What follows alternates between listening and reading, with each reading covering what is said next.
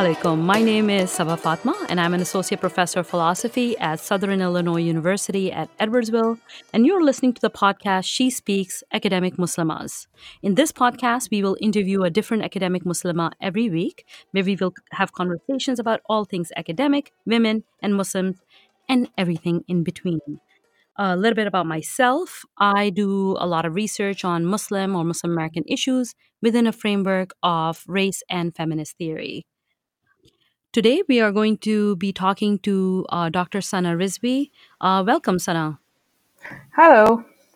Hey, assalamualaikum. Walaikum assalam. So, can you go ahead and tell us uh, a little bit about yourself, introduce yourself? Okay, so uh, first off, um, I'm a lecturer at University of Exeter uh, in Education Division, and I research educational experiences of minority communities in UK at the intersection of race, religion, and other social inequalities. Excellent. Um, and a little bit more disclaimer, I think. Uh, is that we are sisters. um, yeah, let's just get that out of the way. Yes, we are yes. sisters. yes, Sagi sisters. Yeah, blood sisters uh, from two years apart. Yeah, a couple of years apart.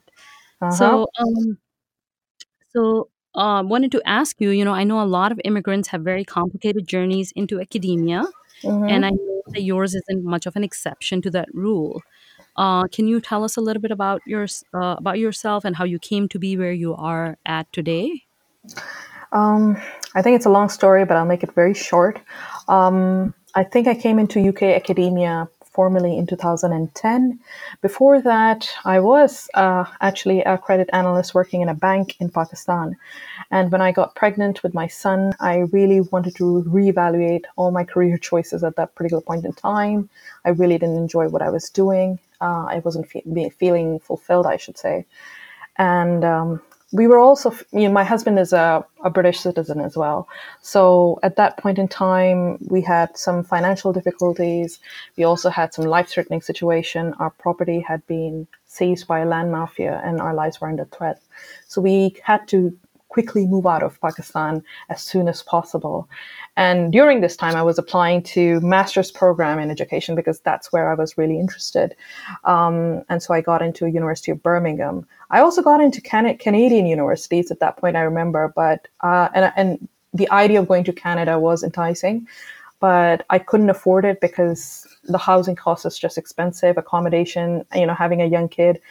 So I chose Britain because my in-laws were already settled in Birmingham, and that would sort of help with my housing cost. And then so I did my master's. By the end of my master's, my supervisors were really, um, you know, really terrific, really supportive. They said, you know, I should consider doctoral studies. And to be honest, I was drawn to doctoral studies. I really loved the idea of researching in education, um, but I couldn't afford it, and nor was I eligible for scholarships. And uh, I think. Well, it was because I was neither here nor there. So I was I, I was on a student. I was on a, not on a student visa because I was on a spousal visa because my husband was British, right?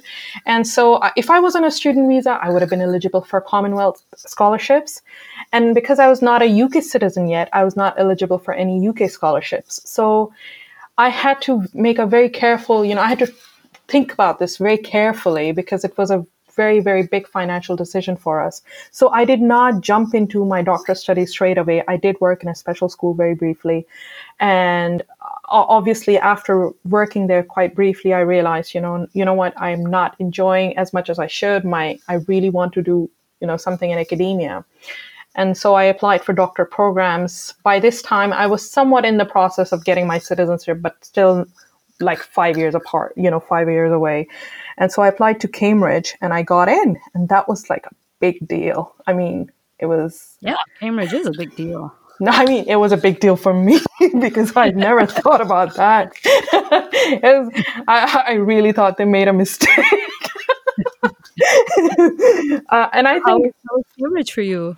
It was it was beautiful. It was, but it was very overwhelming. And I think uh, but that's part of the Cambridge allure. And you know, the first few months, they really go out of their way to tell you um, that whatever you're feeling, it is it is right and it justified because this is Cambridge University we're talking about. And believe me when I say this. What you feeling? Uh, when I was in my orientation for uh, college, for their, you know, you have to be a member of their college. So again, you have to, you know, be familiar with how Cambridge University works. It's quite different. You have to be a member of a college as well as, you know, pay the tuition fees for university. It's just very complicated. And I remember sitting in my orientation and they said, to a group of students, and these were majority of them international students, and it was an all women's college within Cambridge University. And they said that if you think that someone's going to come and quickly, you know, tap on your shoulder and tell you that a mistake has been made in the admissions process, don't worry. This is the right place and you've made it. And we just all looked at each other in that moment in time and we said, no one is thinking like that, but you just made us realize, you know? Thanks for making us feel very, very overwhelmed and making us feel like an imposter. and I think part of that, you know, so it so, sort of made me get, you know, really scared about working and doing assignments. So the first for the first few months, I was really scared of submitting any assignment because this was Cambridge University. Um, wow. And I think, but when when we talked amongst our, you know, friends, and most of my friends were international students, um, I think they were going through that same phase, and you know, we we got over that phase, but it was completely unnecessary. I think after having been, you know, to Cambridge, after I got that academic capital, I'm able to critique it and realize how elitist it was, and uh, you know, that allure, that that you know, that image that it's the best in the world. I mean, they literally do make you feel like you're, you know, you're quite lucky to be in there but actually you you got in because you were that good you know? So yeah. um but it's obviously they don't they will never say that but it's just you know how they come across. But so how come you didn't stay there for your PhD? I know your PhD is from um, Bristol. University of Bristol. Bristol. Yeah. I went completely broke at Cambridge. Cambridge is the most expensive city. I don't know how people live there, honestly. So the first year I was quite lucky. My my bro- my youngest brother was working. Our youngest brother, I should say, was working in Cambridge, and he was kind enough to share the housing costs. So we were living in a two bed apartment. So me, my son, him, and my husband, we were living in a two bed apartment, um, and honestly, if it wasn't for him, I wouldn't be able to afford Cambridge uh, at that point in time. We pulled together all our savings, and my husband paid for the tuition fees. And then at the end of the year, so Cambridge makes you do the masters all over again. Yeah, that's one of the things that make you do, regardless of whether you have a distinction or a master's in from another Russell Group or one university. They make you do it so that you can go on to their PhD program. Yeah, I know. Um, so at the end of the year, when I had qualified and I'd made the mark for the PhD program, I honestly thought you know, unless I take a loan, I can't I can't survive. There is literally no way I can stay here. Um, and again, because my my citizenship citizenship status was so uncertain, I was not a US, UK citizen, citizen, nor could I apply for Pakistani scholarships. I was just, you know, again, you know, doing this. Pink. Yeah, exactly. So I, I started applying to other Russell Group universities. In UK, they are I, I guess they're the, your equivalent of R1 universities in, in USA. And I got into University of Bristol and University of Sheffield for full scholarship. And, and I was so relieved when I heard that. So I, I chose Bristol because a lot of my friends were going there. I heard good reviews and the supervisor seemed very, you know, hands-on, very nice, supportive. And so, yeah, I decided to go to Bristol. I finally finished my PhD in 2000 and end of 2000 and, oh my God, 2016, I think um, and so post post finishing up your phd you started applying for jobs. Um, i know that you know there were job applying for anybody in academia can be quite oh, yeah. dispiriting. Oh yeah, I mean that's and the facets of jobs, uh, job application that we can talk about. But I wanted to maybe focus on uh, appearance a little bit uh, because I know that we've had several private conversations about that. Yeah, I mean, you know, as a student, as a doctoral student, I never thought about appearances. I mean, the max I thought about my appearance. Let me just tell you the readers that or the listeners actually I should say I am five six I am what you would call obese uh, I am huge um, I have a very broad bone structure um, and I never thought about my appearance as a student because, well, the max I thought was, okay, I'll dress up for my presentations or conferences, and that's it. I think it became slightly more of a concern when I started applying for jobs. And whilst it's not at all like Pakistan where your picture actually goes out with your CV, oh, we've been through that phase as well. uh, but but it, it is in many ways, you know, about networking, people who you know, people who see you on an everyday basis, people who've seen you, you know, teach. And and it nowadays, I mean, you want to look up a candidate, you just essentially Google them and then you see their picture. And, exactly, you know. exactly. And then I began to realize, oh my God, I just, you know, I'm not the academic material. I mean, firstly, I don't wear suits and skirts and stuff. I just dress up in jeans and something smart and modest and just show up. But it, uh, my hugeness became a worry for me because I thought it will be noticed by people. And and it's not that people have actually commented on it actively like they would in, in a in a South Asian community that I'm part of or in Pakistan. It's very different. Uh, but it's just that you know it becomes very visible in in academic spaces. For instance, if if your meeting, your your department meeting is at the top floor, everybody's decided to take the stairs, and you're like, oh great, now I don't want to take the lift in front of everyone, so I'll just walk up the stair, a flight of stairs with everyone. By the time I reach, I'm panting, I'm out of breath, and I'm sweating. and, you know, I have to make some comment to sort of make myself you know, make everyone feel comfortable that, the, that I'm breathing so loudly and I have to say, oh my God, I sweat like a pig. Or, oh my God, I have to start dieting from tomorrow. I mean, it's not that these say something, but it's something on my mind. It's the chairs, it's the space, you know, everybody can quickly squeeze into, you know, small corners and small spaces in a, in a meeting. And I, and I obviously sit next to the door in a space, in a chair that's comfortable enough that it, that can take my weight. And Right. Yeah. I mean, it, so I mean, it's uh, so these self-deprecating remarks are almost like a self-defense mechanism. Yeah. To Yeah. I mean, and uh, the other thing is obviously I research around you know social inequalities and I teach courses on special needs. So I'm very well aware of the fact that you know, acad- academia is as liberal as you can be in the ideal world. You know, right outside academia, you come across different viewpoints, right? And so I, I know my colleagues will never say something explicit that is fat phob, you know, fat phobic or something. But I also know that they are so different to me in you know in their bodies they're they're thin they're slim and they're they fit and they go yoga and they do these kind of things and I don't all do I don't do any of those things, you know. They go to, you know, they go and do amazing, you know, physical stuff. And I I like doing physical stuff, but it's just that if I do it, I feel like it has to be attached to fitness. Otherwise, it, it doesn't count.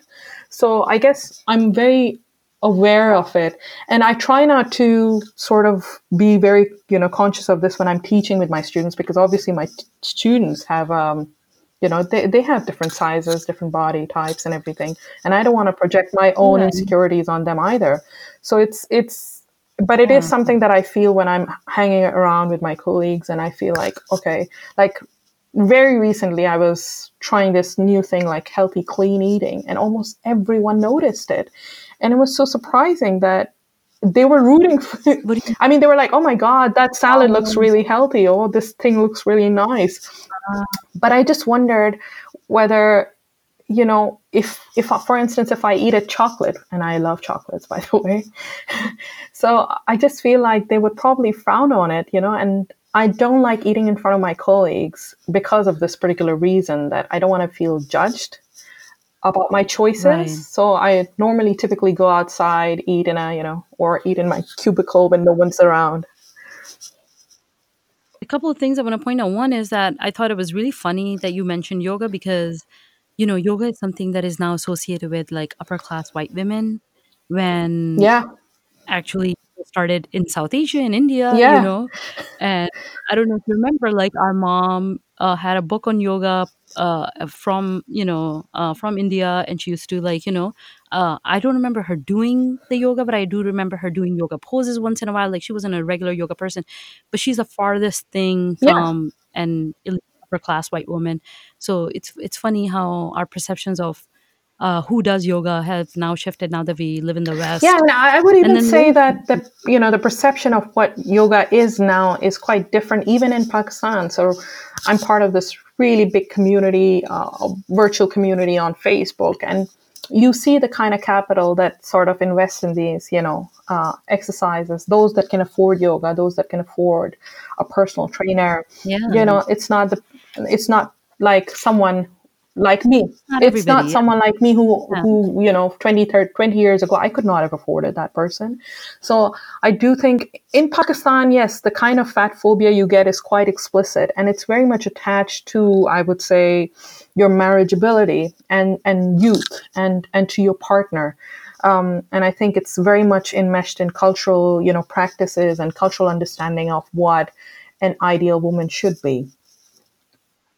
Yeah, so so two different perception of fatness Yeah, you're saying yeah. then. One within the, you know, white academic world that we live in that predominantly, like I said, is is is white and more to do uh, with the and then more to do with the movements in you know in the academic world is to do with i would say you know clean eating vegan and vegan you know i don't know all sorts of all sorts of food you know kind of um, practices or whatever and and you won't hear that kind of thing in in yeah looking competent and all of that yeah good stuff.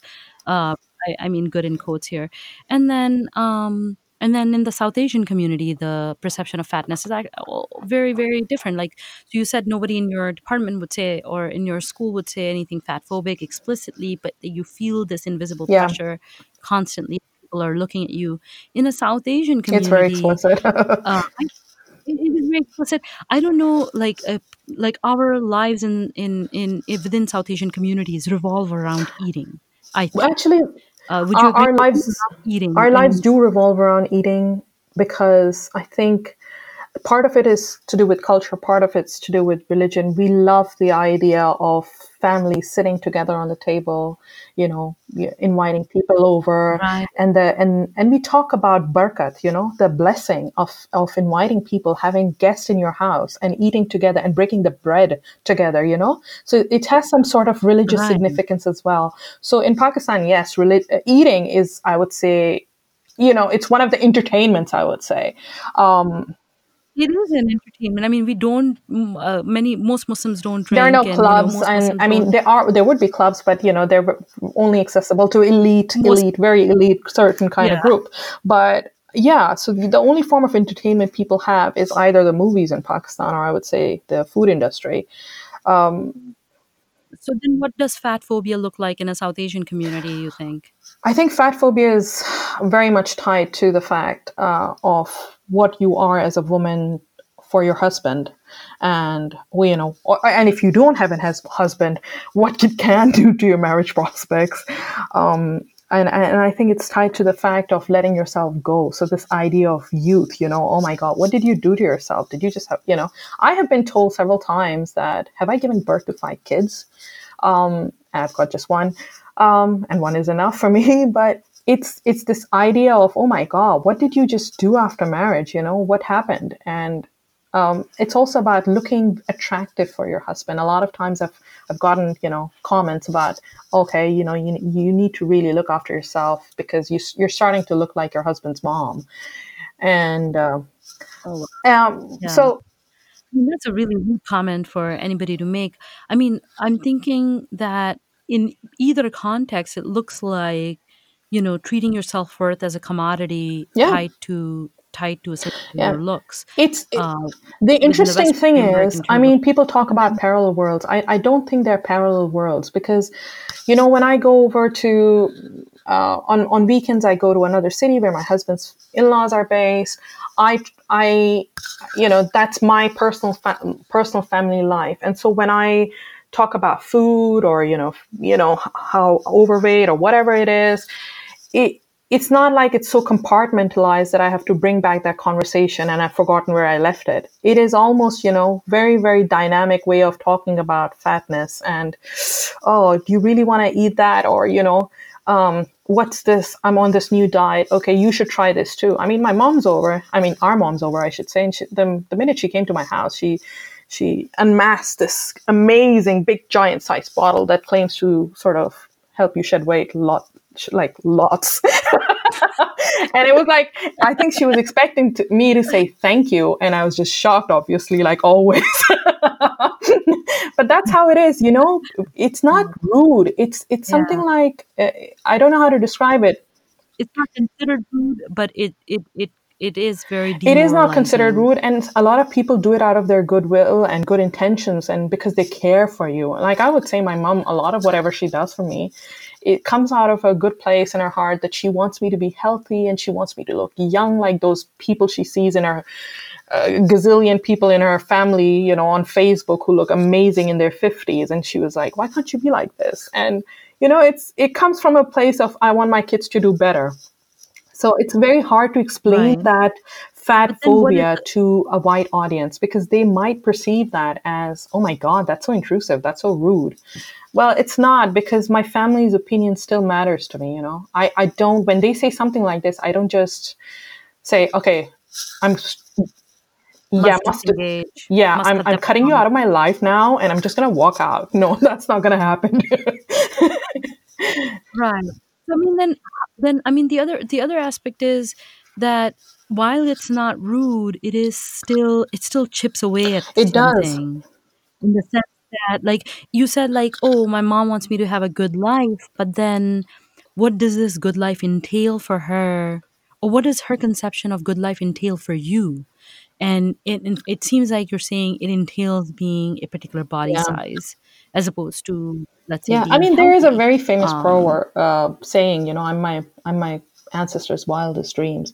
I'm I I I do genuinely believe that my mother, she comes from a, a very different time, and she has also internalized all these things around, you know, fatness and colorism, and you know all these issues she's de- deeply internalized, and obviously she wants me to sort of cross those boundaries and and emerge as a winner where she hasn't um, and so that's why I feel like I don't think I can justify or I, I don't think I should justify it to an audience of what my family mean, you know, means when they're trying to comment on fat, you know, fatness.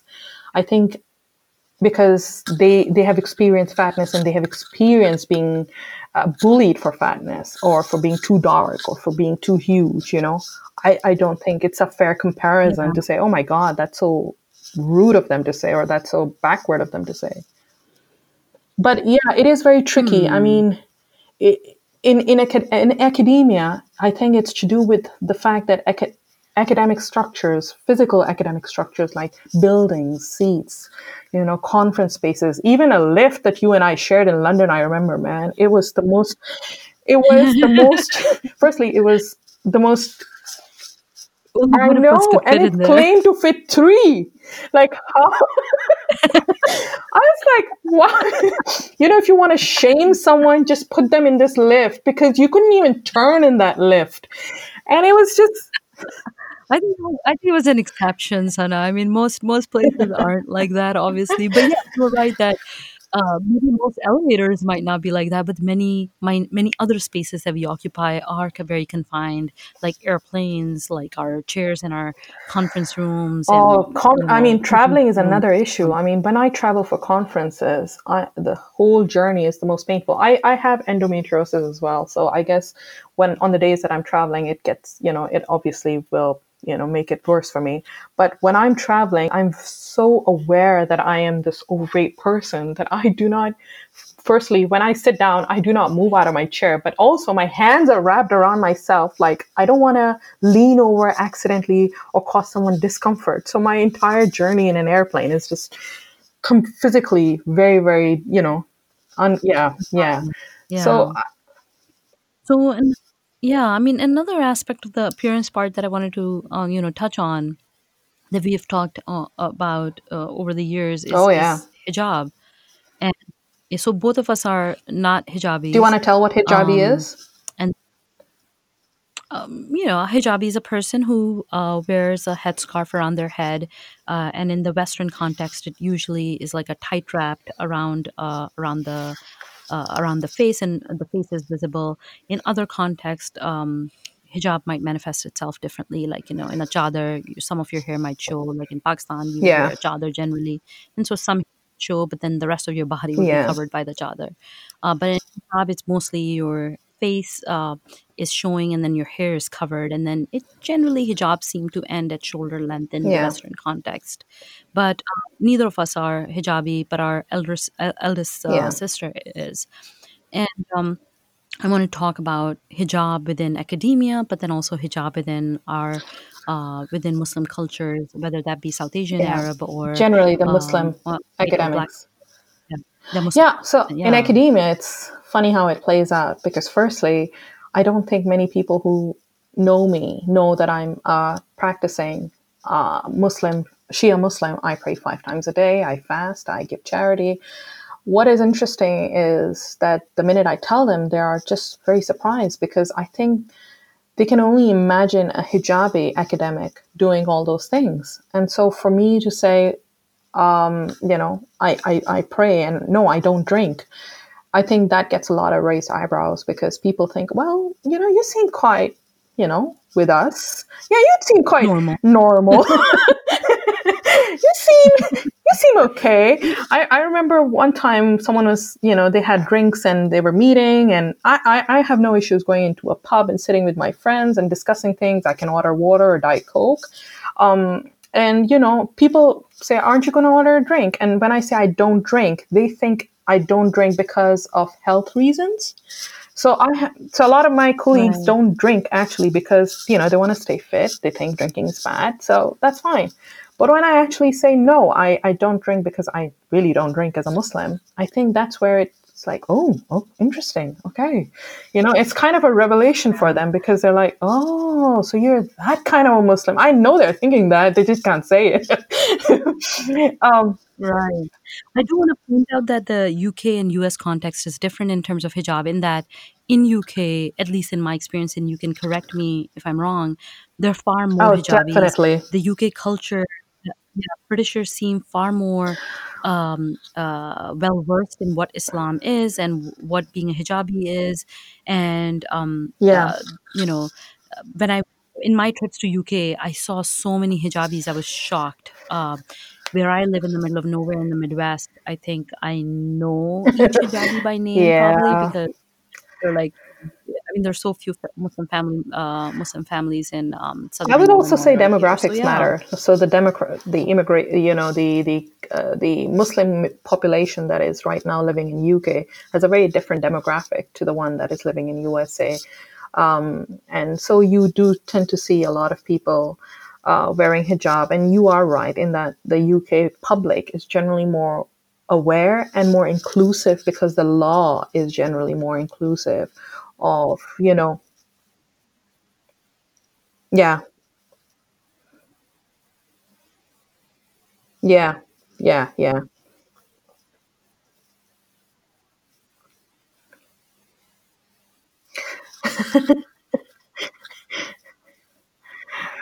I think I think people over here know what's Sharia and don't use it just you know as a yeah in the American sense. They also know that you know what's halal is fine. It's not something scary or a takeover conspiracy or whatever. People, in fact, my colleagues eat at halal restaurants because they you know that's the closest to their office or they offer good food or good price. They're not scared going into halal places. Um, so generally i mean and and let me say the places that you did visit were in the midlands so i would say those are dense with uh, muslim population is a significant minority over there.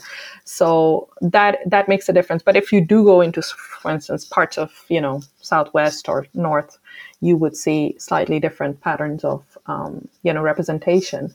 But um, in terms of academia i do think that i mean it's it's funny because like I said, academia is a very strange place. It's so liberal in its thinking, and it's and it claims neutrality, and it's and it claims being woke and all and everything, and and yet you know when it comes to this hijab concept, I think people still have a lot to learn about what it is, and people still have a lot to learn about what it means to be a Muslim woman. Um, I, I, for instance, I don't wear hijab, but um, you know, I'm comfortable with handshakes. I'm not comfortable with hugs. Um, I explicitly take my hand out to male colleagues just to signal to them that, you know, please don't hug me. This is my this is my handshake. But some of them do try and attempt to hug because they think I'm just being shy, you know? or or oh come on Sana, it's okay with you. You know what I'm saying?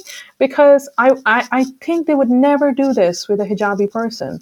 So I think there is a certain kind of image and and um, attached to a hijabi academic. I don't think anyone would dare you know attempt to hug someone who's wearing a hijab in academia. Uh, but you know, male colleagues do it all the time. They try and attempt, and they think, you know, I'm just being shy, or I'm just, you know, being pretentious, or, um, yeah. So I, I do want to mention here that um, there's also a lot of uh, Islamophobia when it comes to uh, Islamophobic uh, incidents when it comes to hijab, especially within the American context, but also within the UK context, where yeah, I know both our governments are um, on the right, right wing, and uh, there's a lot of rhetoric where Boris Johnson, I know, referred to women who wear niqab as letterboxes, and obviously thieves, bank robbers. Yeah, yeah. And, of course, President Trump uh, has uh, made uh, many uh, strange comments about Muslims in general uh, and geared up a lot of Islamophobia. And his entire, not entire, but a big part of his campaign was based on the on instituting the Muslim ban. So there is a lot of Islamophobia when it comes to hijab, but I want to talk about that possibly in a later episode.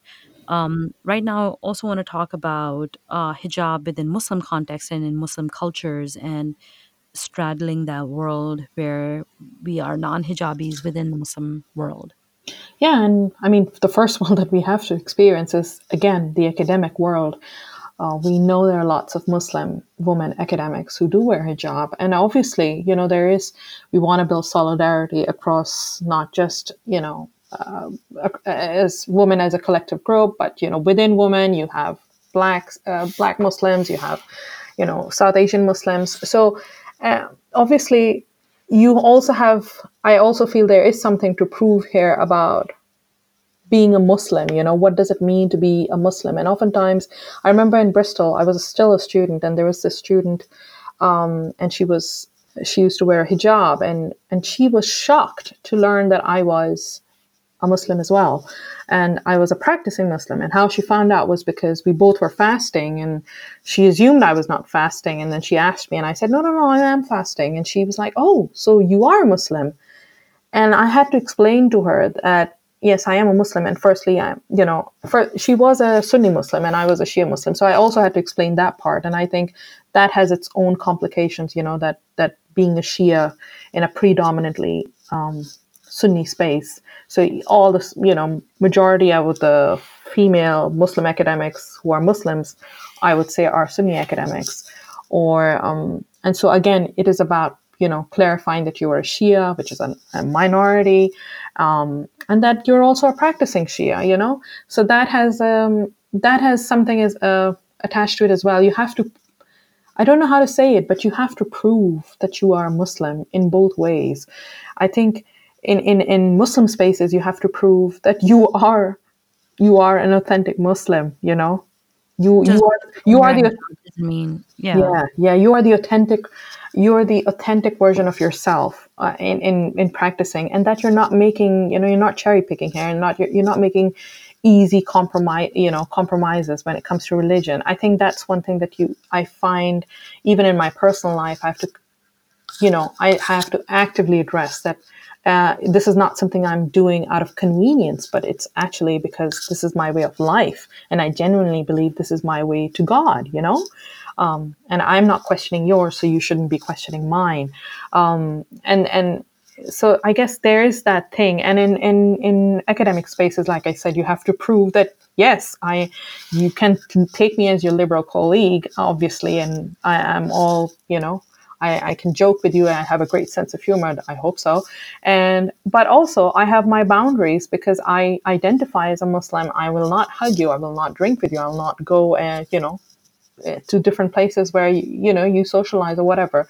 And so you have to constantly be justifying to two different groups that you're a muslim. And that's and not I, have to fragment yourself. So you're be existing in those places and not fragmenting either the shia aspect or the, yeah yeah. uh, definitely.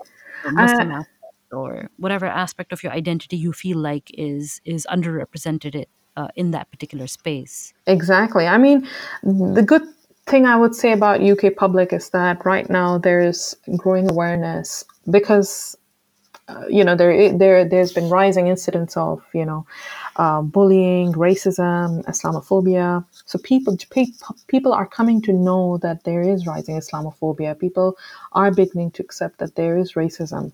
Um, and, and when you say people, you uh, I'm assuming that you probably mean like people who you know are or self-identify as liberals or self-identify as woke yeah. they're, they're accepting that it's more widespread than yes than, and they're beginning to talk about white privilege which i think you know you would not have heard this conversation i guess five years ten years ago. You would not have heard this conversation in academia or in, in wider you know in media discourse. Now they're talking about islamophobia and racism even though it's in, in, in their own way it's not the way that we want to talk about racism and Islamophobia, but still, it's it, you can you know, yeah.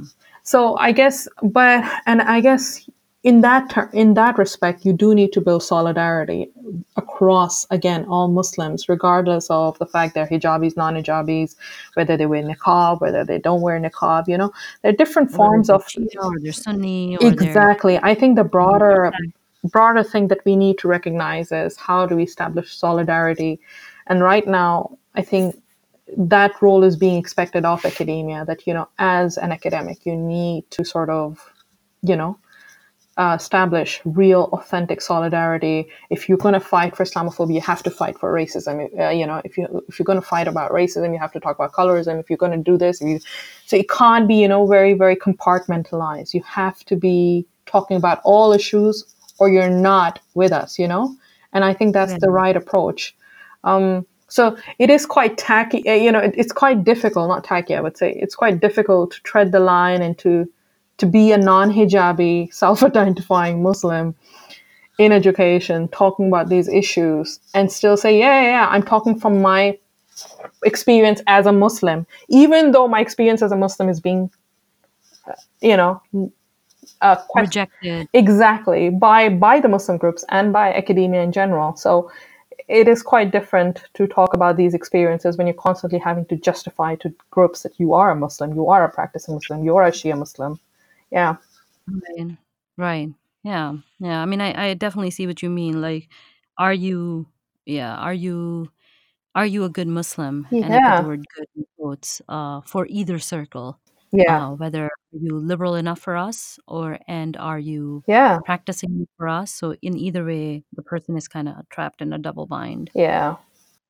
Hey well thank you so much sana for no you to me um, for doing my very first episode of she speaks um, and um, and for shedding a light on all these issues that impact uh, not just your life, but a lot of other Muslim academics and a lot of women's lives in general. Thank you. Thank you for hosting me. It was lovely talking to you.